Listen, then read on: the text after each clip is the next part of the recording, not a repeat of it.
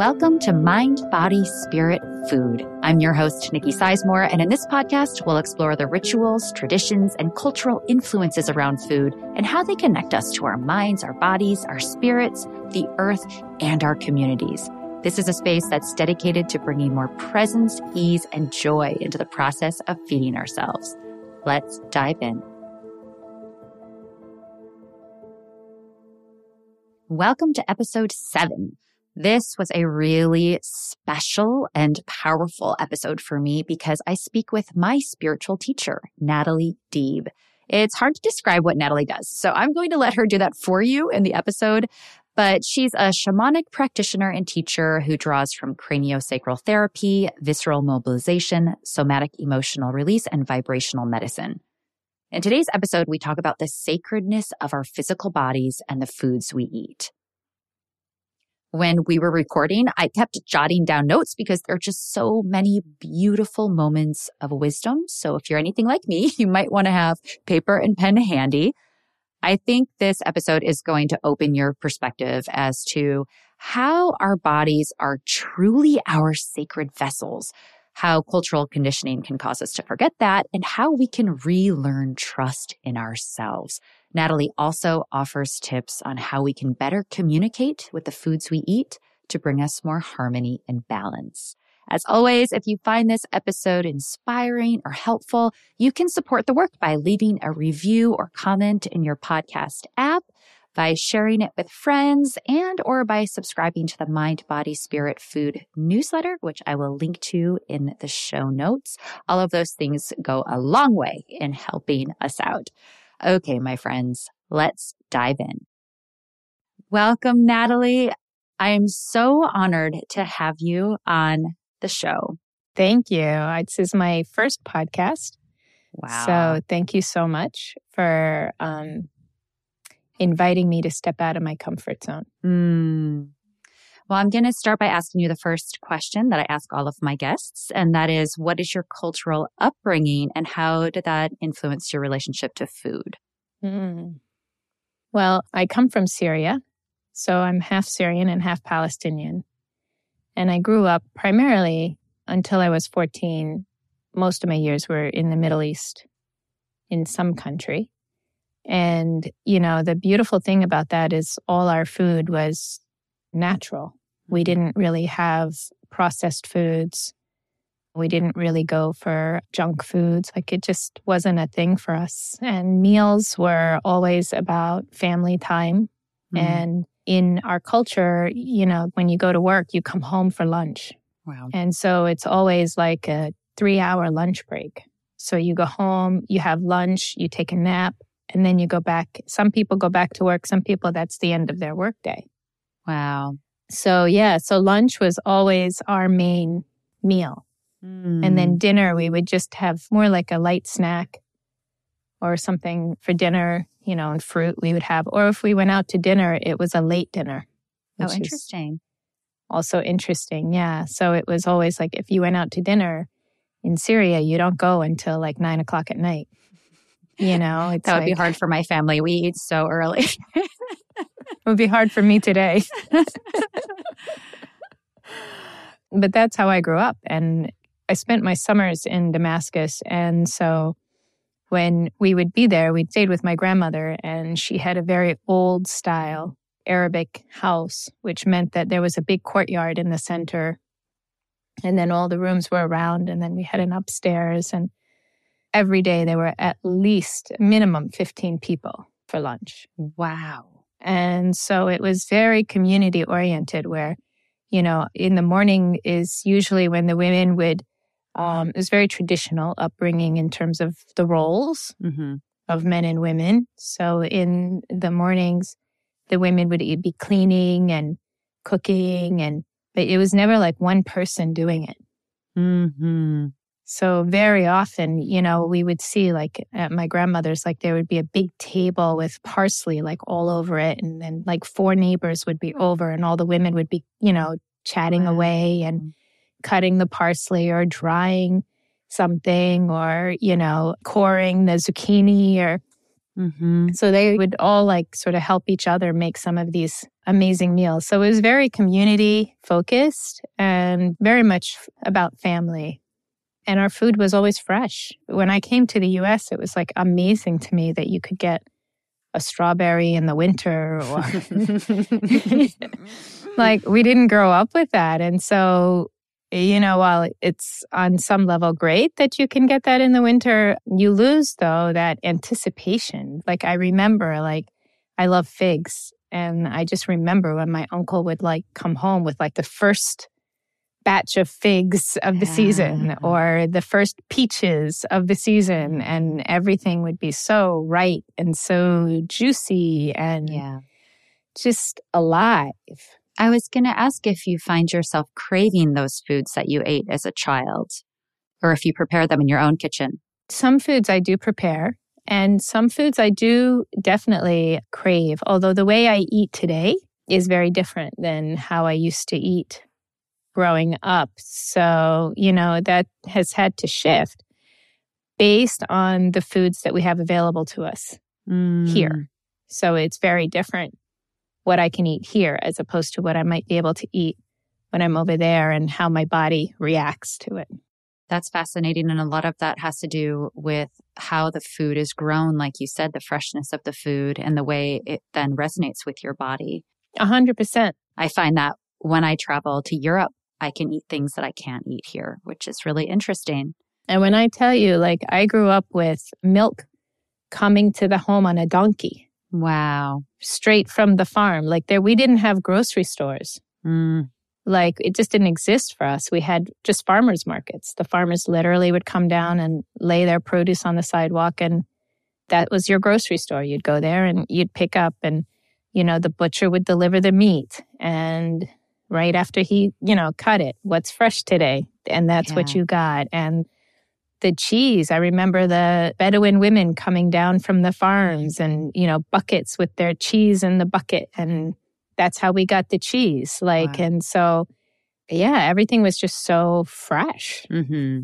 When you arrived in the US at the age of 14, I imagine there must have been a major culture shock then. I mean, I studied in Africa just for a summer in college, and it was very similar in the sense that it was very communal, and the women all prepared food together. And most importantly, we all ate together around a single bowl. And the communal aspect of life and of eating was so beautiful that when I came back to the States and went back to my parents' house before, you know, semester started, I experienced a bit of isolation and culture shock even though I grew up in the States and I had just, you know, been gone for a couple months. How did that feel for you as a girl? Yeah, it was uh, definitely a very different experience for me. I went to American schools overseas. So I was familiar with American customs and the people. Mm-hmm. I was familiar with hamburgers, hot dogs. but those were a treat. That's not ever something that we ate on any regular basis. That was like a big treat to have a barbecue, go to a barbecue and have a hamburger. But when I came to the US, initially it was to go to boarding school. Mm. So I came here straight into a boarding school experience. So there was a lot of culture shock for me. It wasn't just around food, it was just around all of it, really. Actually, I think I came here younger. I think I came at 13. I went to boarding school in San Antonio, Texas. Wow. And it was an all girl school. And it was just a very different experience to be around people who at that time, you know, now you say Syria or Damascus and people have an idea mm-hmm. where it is. But at that time, nobody had an idea. Mm. You know, if you said, Oh, where do you come from? And you say Syria or Damascus, they'd be like, Where's that? And then you explain to them where it is. And then they think you live in tents and you have camels. And mm. like, you know, they see a very different image of what that might look like. Yeah. And so, you know, I think the culture shock just came from that, from coming from an environment where it was very international in yeah. the sense that my father worked for the UN. So a lot of the American schools I went to, we had people from different cultures that were attending. And so I think just coming to the US and, and being like some strange being that people couldn't relate to, I think in itself was a shock.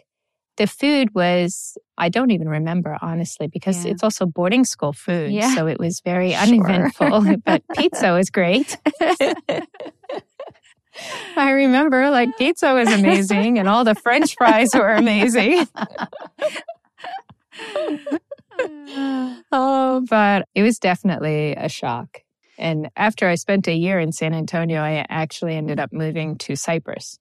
Oh. And I oh. went and did a year in Cyprus, which for me was a little bit more of a refresher because mm. it was back into more of an international community. And the people who were in the American school in Cyprus had parents in Saudi Arabia and, you know, the Middle East. So yeah. they sort of, I fit in better. Yeah. I want to kind of jump forward a little bit. There's obviously a lot that happened in your life between that time and now, but can you just give us a quick overview of what it is you do now and perhaps how you got here? I wish I knew what I did now.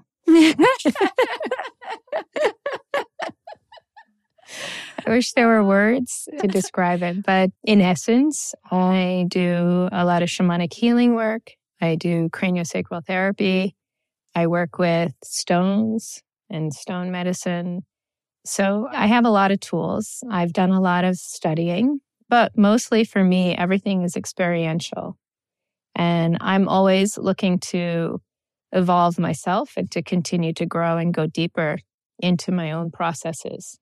And I do that for myself, but also the deeper I go, the more I can take my clients. Mm-hmm. So ultimately, for me, the work is to be present mm-hmm. with the people that I work with so that I can tune in to what they're really trying to convey and what they're really looking for, which may not be what they're actually saying.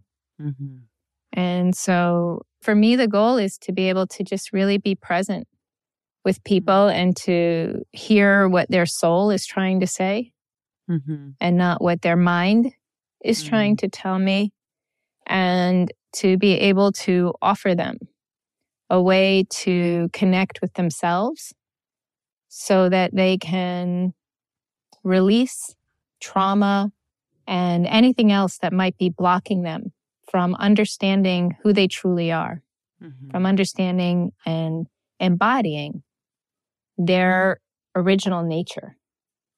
Hmm and letting go of all of the constructs and paradigms that they've bought into, believing that it's their truth. Mm. Right? We believe these things because we're innocent mm. and we're looking to learn, and someone's telling us this, so we are going to believe it. But later we can uncover that it's not really true for us. And because it's not true for us, it's deviating us from our true nature. Mm-hmm. And anything that deviates us from our true nature is going to cause us some kind of discomfort, whether it be discomfort mentally, discomfort physically, spiritually. It's going to create a discomfort. We're not going to be integrated. We're going to be fragmented. And so my goal and my work with people is to help them reconnect mm. to all those parts of them that are their truths. Yeah. And to empower them to be able to break away from the mainstream constructs and paradigms, or at least to question them so that they can really learn to identify what is the right thing for them as you were speaking, I just got tears in my eyes and a complete, whew, you know, I've been working with you for, I don't know, three years, maybe longer. Yeah, like three, four years. Yeah. And I feel like for me, it's just been such a beautiful and natural practice and process of peeling off the layers. And it's like becoming more true and also more free. And it's not always easy to do yes. that. it's going to be really hard work, but you empower me to do the work. In fact, it's almost never easy. Yes. But I feel like you have such a way of holding space to allow people to do that work for themselves because truly we have to do it ourselves. You can't do it for us. Yes. Thank you so much for saying that. Yes, that is my ultimate is to be able to empower people to do it for themselves because I'm not here to do anything for anybody. In fact, it wouldn't help them. Mm-hmm. It would only hurt them. And when I first started, I used to feel like, oh, I needed to take people's pain away. I needed to, mm. you know, make people feel good. They need to leave here feeling amazing, you know? Yeah. So I was very attached to the outcome of the session, whether it be for my ego or for the betterment of them. But as I evolve and grow, and my goal is freedom for myself mm-hmm. and detachment, which is really what spirituality is about. It's about learning to detach and letting go. And so as I continue to evolve and that becomes my practice, I'm no longer attached to the outcome or anything for my clients, except that I just really want to feel like they feel empowered. And sometimes it's challenging. And I understand because I never ask my clients to do anything that I haven't done myself. Mm-hmm. So I understand, you know, maybe I haven't done the exact same thing, but I've had to make difficult changes in my life. I've had yeah. to, you know, leap off of cliffs to see where I land. I've had to let go of people and things, you know, that I felt very attached to in order to grow and feel free. And, you know, these are sometimes and let go of paradigms and constructs that I was attached to that made me feel safe. Yeah. Right. So I understand how challenging those things can be. But because I've done it myself, I can then carry that resonance and that vibration. And when I speak of it, then the truth comes out. Mm-hmm. It's what I speak is true because I've been there and I've done something similar. Yeah. At its essence. And so I can speak with confidence to help encourage people to make the shifts that they need to make or to let go of the paradigms or attachments that they're still holding on to.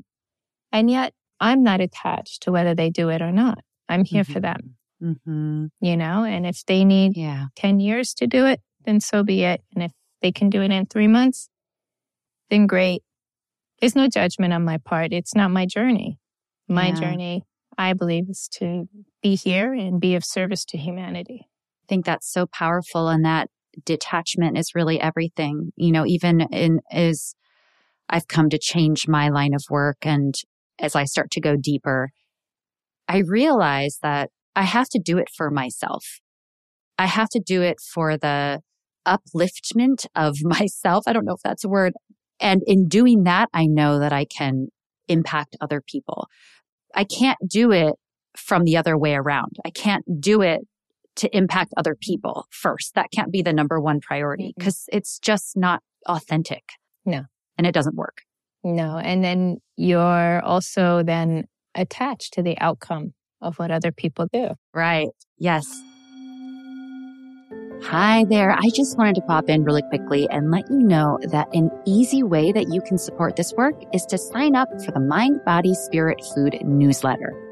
In the weekly newsletter, you'll get brand new recipes each week, along with my thoughts, ideas, and practical tips for how to bring more ease and joy and freedom into the kitchen. The newsletter is free, although if you become a paid subscriber for just a couple bucks a month, you'll have access to the full recipe archive along with Q&As, weekly threads, and other fun perks. And if you're already a subscriber, thank you. You can share the newsletter with your friends or even give a gift subscription. I've popped a link into the show notes where you can sign up. Thank you all for listening. And now back to the show. So, one thing that we've talked a lot about, which I really love, and that you've spoken about in our sessions together, is the sacredness of the body. Yeah. And I say this without judgment, really. And I've been there myself. So let me start there. I have mistreated my body. I have put poisons in my body at some point in my life. I've eaten junk food. So when I talk about the sacredness of our bodies, the whole universe is within us. Mm. The whole world, the planet is inside of us. So whatever is happening in the world is actually happening inside of us. And when we can heal ourselves, then we can heal the world. And so the work really comes down to us and our relationship with ourselves and with our bodies. When spirit becomes matter, it becomes the soul. So our soul speaks to us through our bodies. Hmm. And that hmm. makes our bodies incredibly sacred. But even more than that, it's the concept that as a spirit, this is what we've chosen to embody. Hmm. So when you buy a car, how do you treat your car? Right? This is what, you know, when you buy your home, how do you treat your home? This is what you've chosen for your body to be living in. Mm. Well, how do you treat your home? So most people will treat their homes and their cars way better than they'll treat their bodies. But your body is your home. It is the way that your soul is going to speak to you. Mm. You know, so when you have that gut punch mm-hmm. or you have that trickle of intuition or you have those butterflies of excitement, that is a way that your body, your soul is speaking to you. And when we put foods and substances in our body that are numbing it, weighing it down, creating imbalances, then we can't hear.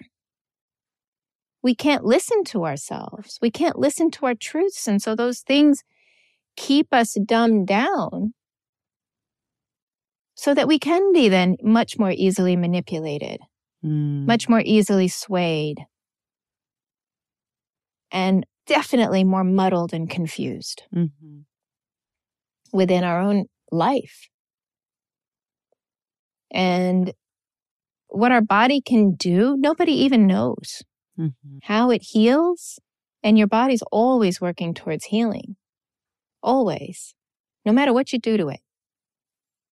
It's always looking to find balance. It's always looking to heal. It's always looking to do what's best for us. And then we're so disconnected and we say things like, my body's betraying me, but it's not. You're just so disconnected that you're not listening to all of the subtle cues, all of the hints that your body's given you that no, this isn't working for you. Mm-hmm. Whether it's something emotional or a relationship or food, your body's talking to you all the time. And that to me is so sacred. Mm. And so, how do we want to treat that? And we've become so disconnected. And I too, it's not like I'm pointing the finger at everyone else. Me too.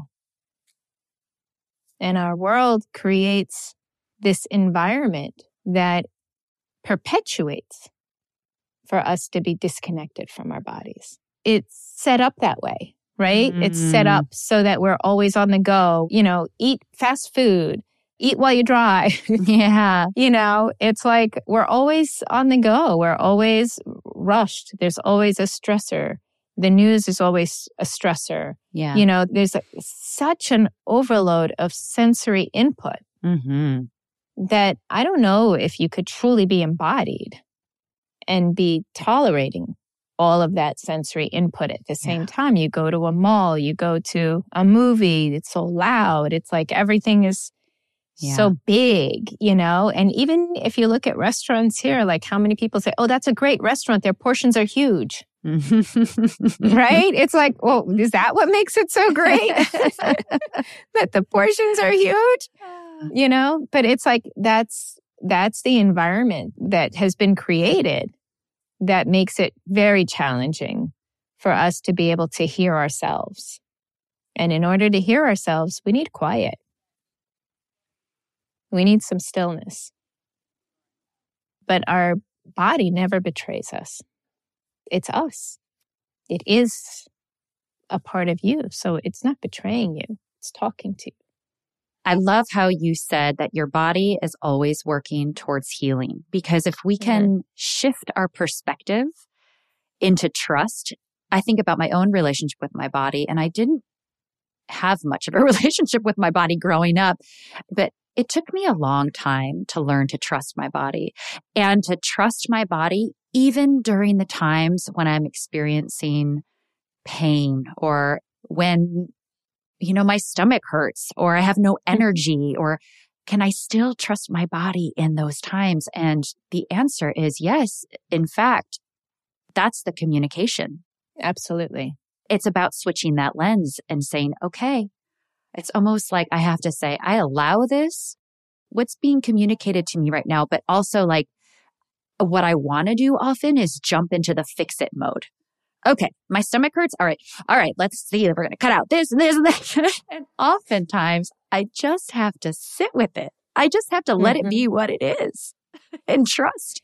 Exactly. And you know, Nikki, it's also that fix it mode is part of our world environment mm. in the sense of it's that notion that we always need to do something. And when you're raised in an environment where Western medicine is predominant, it's also the notion of if something is wrong, then we need to like, you know, fix it. We need to take this and it'll go away, take this or eliminate that and it'll go away, mm-hmm. right? But rather, there's so much that we can learn from just being with it. And that's where it, we need to take that pause in everything that we do, not just in that, but just to take a pause and a breath and allow things to reveal themselves to us mm. rather than feel like, oh, we need to immediately heal this or make it better. If I have a stomach ache, maybe if I sit with it long enough, I'll understand where it's coming from. Maybe I won't need to try this and this and this and this. Maybe if I just sit with it, it'll come to me exactly. Mm. That one thing that I need to eliminate. Mm-hmm. It goes back to that stillness, to cultivating that stillness so that we can sit with our bodies and listen to our bodies. Yeah, that's what I'm learning. You know, just to be still. In your personal life, are there some practices that you can share that bring you into closer communication with your body? Yeah. You know, meditation, connecting to your breath, just sitting and connecting to your breath and, you know, coming up with a form of breathing exercise. You know, I study with a Taoist teacher, Master Jeffrey Yuen. He's an 88th generation Taoist priest, and his mission is to spread and teach the true essence of Chinese medicine, classical Chinese medicine. There's breath work you can do where you sit and meditate and you breathe in for five, breathe out for 10. When you double the exhale, it activates the parasympathetic nervous system. And to me, I feel that the breath is what connects us to the immaterial and the material. Mm. So, you know, as we breathe in, we're taking in the air and we're bringing it and we're embodying it. It's becoming material in our bodies.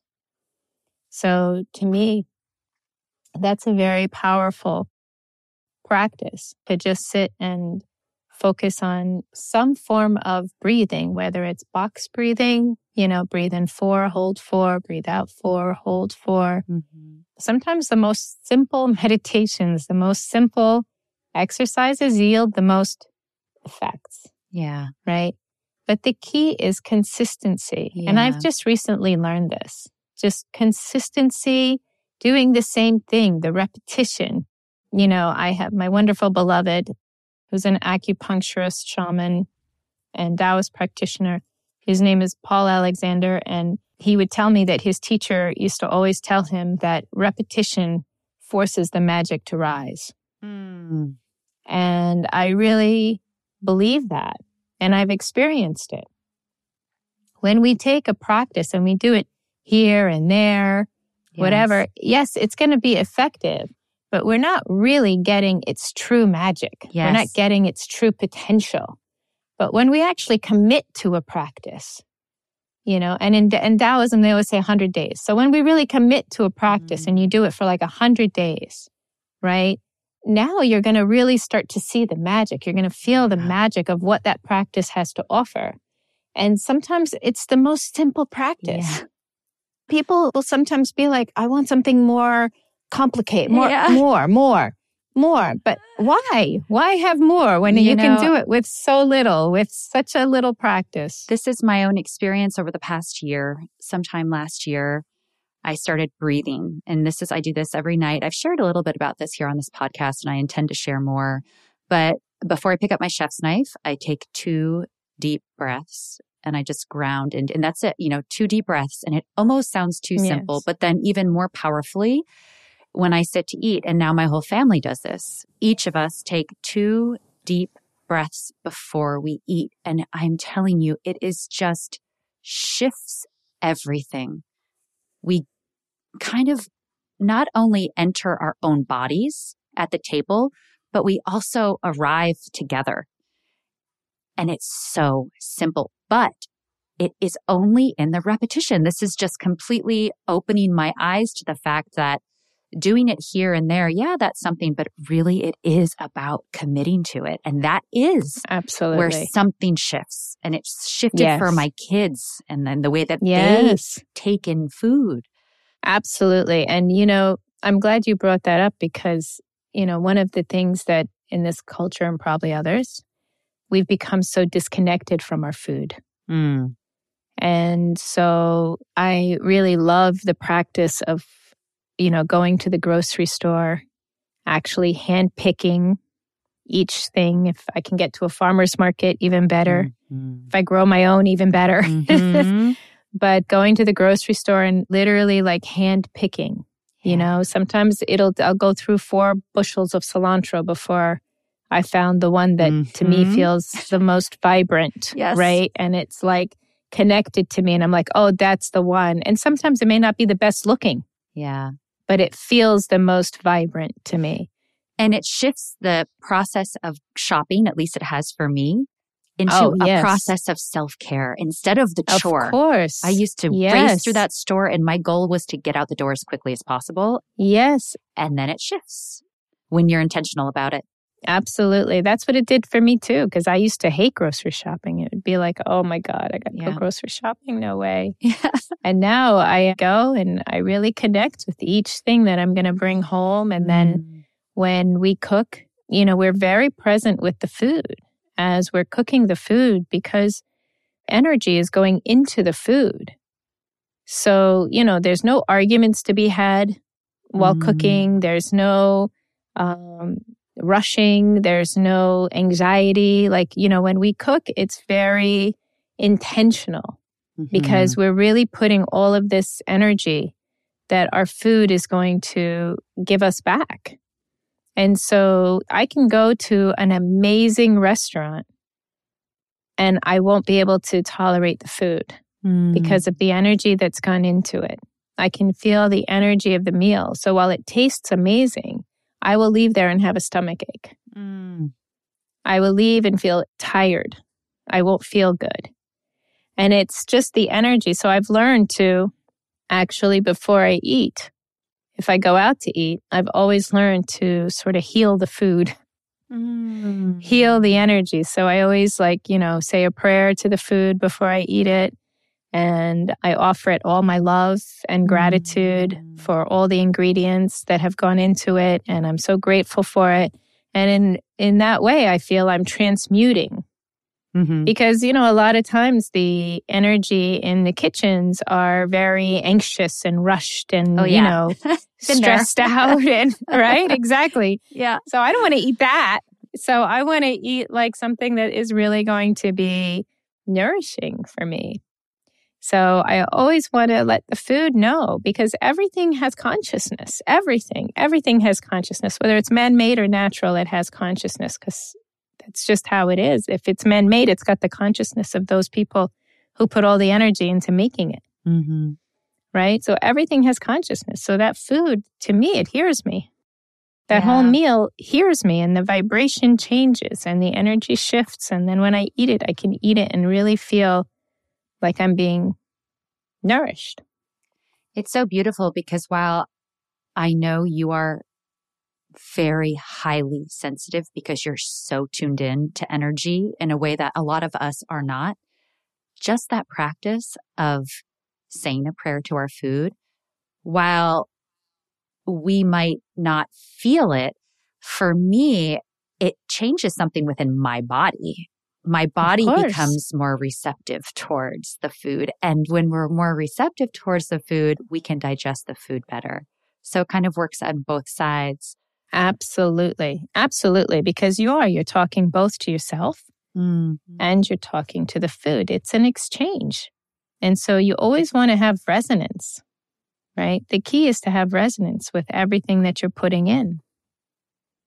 You know, yeah. you don't ever want to, if you're going to eat a chocolate bar, if you want to go and have a Snickers bar, then love having a Snickers bar. Mm-hmm. See it as mm-hmm. the most amazing thing that you're going to eat and seeing it as fueling your body. Don't yeah. have the Snickers bar and then feel guilty and terrible and beat yourself up over the fact that you had a Snickers bar. Mm-hmm. So if you're going to eat something that's, you know, maybe not the healthiest thing to put in your body, but it is healthy in another way it's feeding another part of you, mm. right? But then enjoy it. Yeah. Really cherish it and feel like it's actually helping you to heal and grow. And you can do that. And I've done that with medicine. Mm. You know, if there's a medicine that I didn't want to take back when I used to take medicine, I would pray to it mm. before I would take it. And in doing these these things all come back to really living in a sacred way and how much more fulfilling life can be if everything around us is sacred. To me, that's so exciting. that's so beautiful. It's so beautiful. Of course, it's so beautiful because, you know, people are plagued here with this sense of loneliness. Yeah.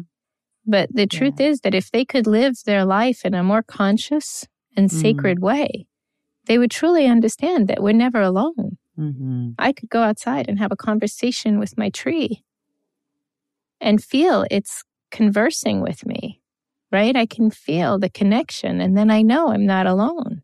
And these aren't things like, oh, I'm so special. I have all these whatever gifts or whatever. It's not that at all. There's, we all have it. There's nothing mm. special about me. I've just cultivated more. This is something that I'm passionate about. This is who I am.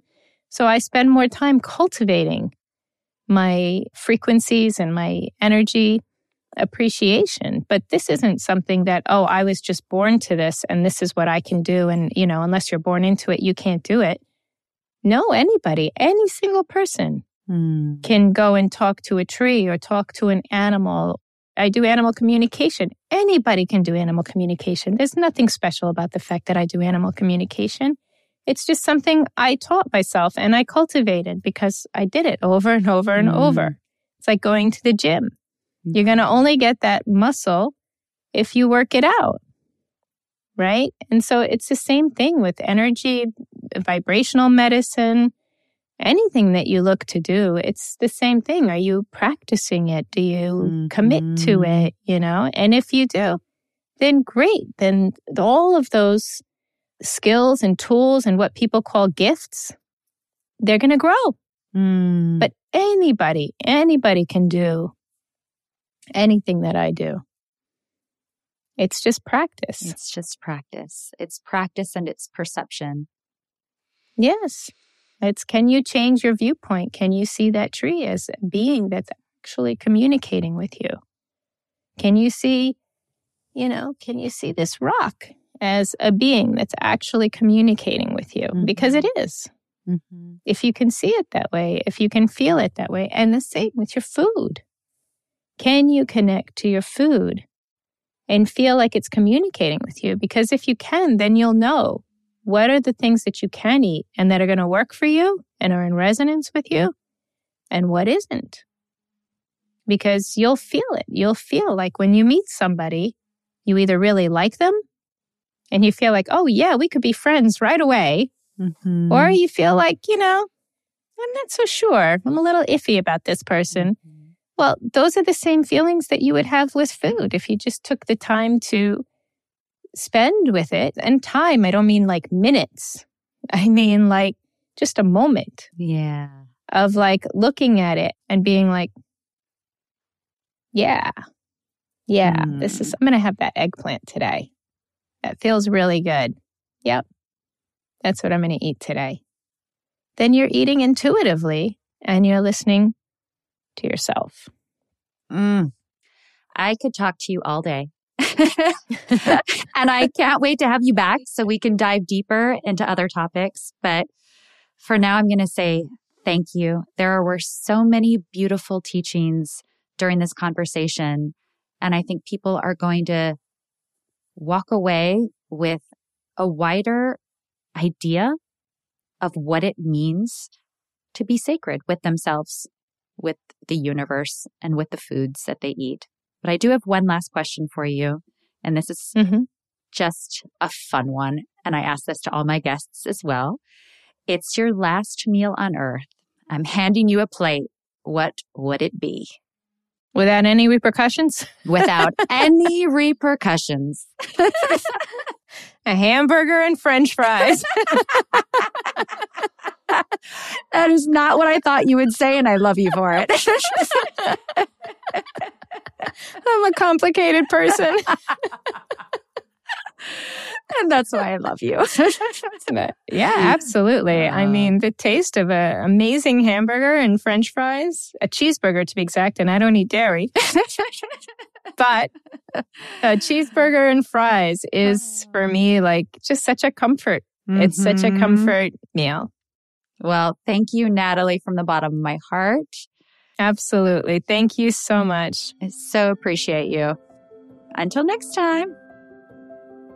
Thank you so much for listening. If this work resonates with you in any way, you can support it by leaving a review or comment or sharing it with friends. Also, you can sign up for the newsletter, Mind, Body, Spirit, Food, and by becoming a paid member for just $5 a month, you help fund this entire project.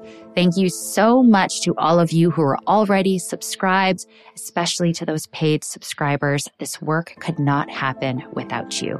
I'm Nikki Sizemore, and as always, remember to nourish yourself with intention and love.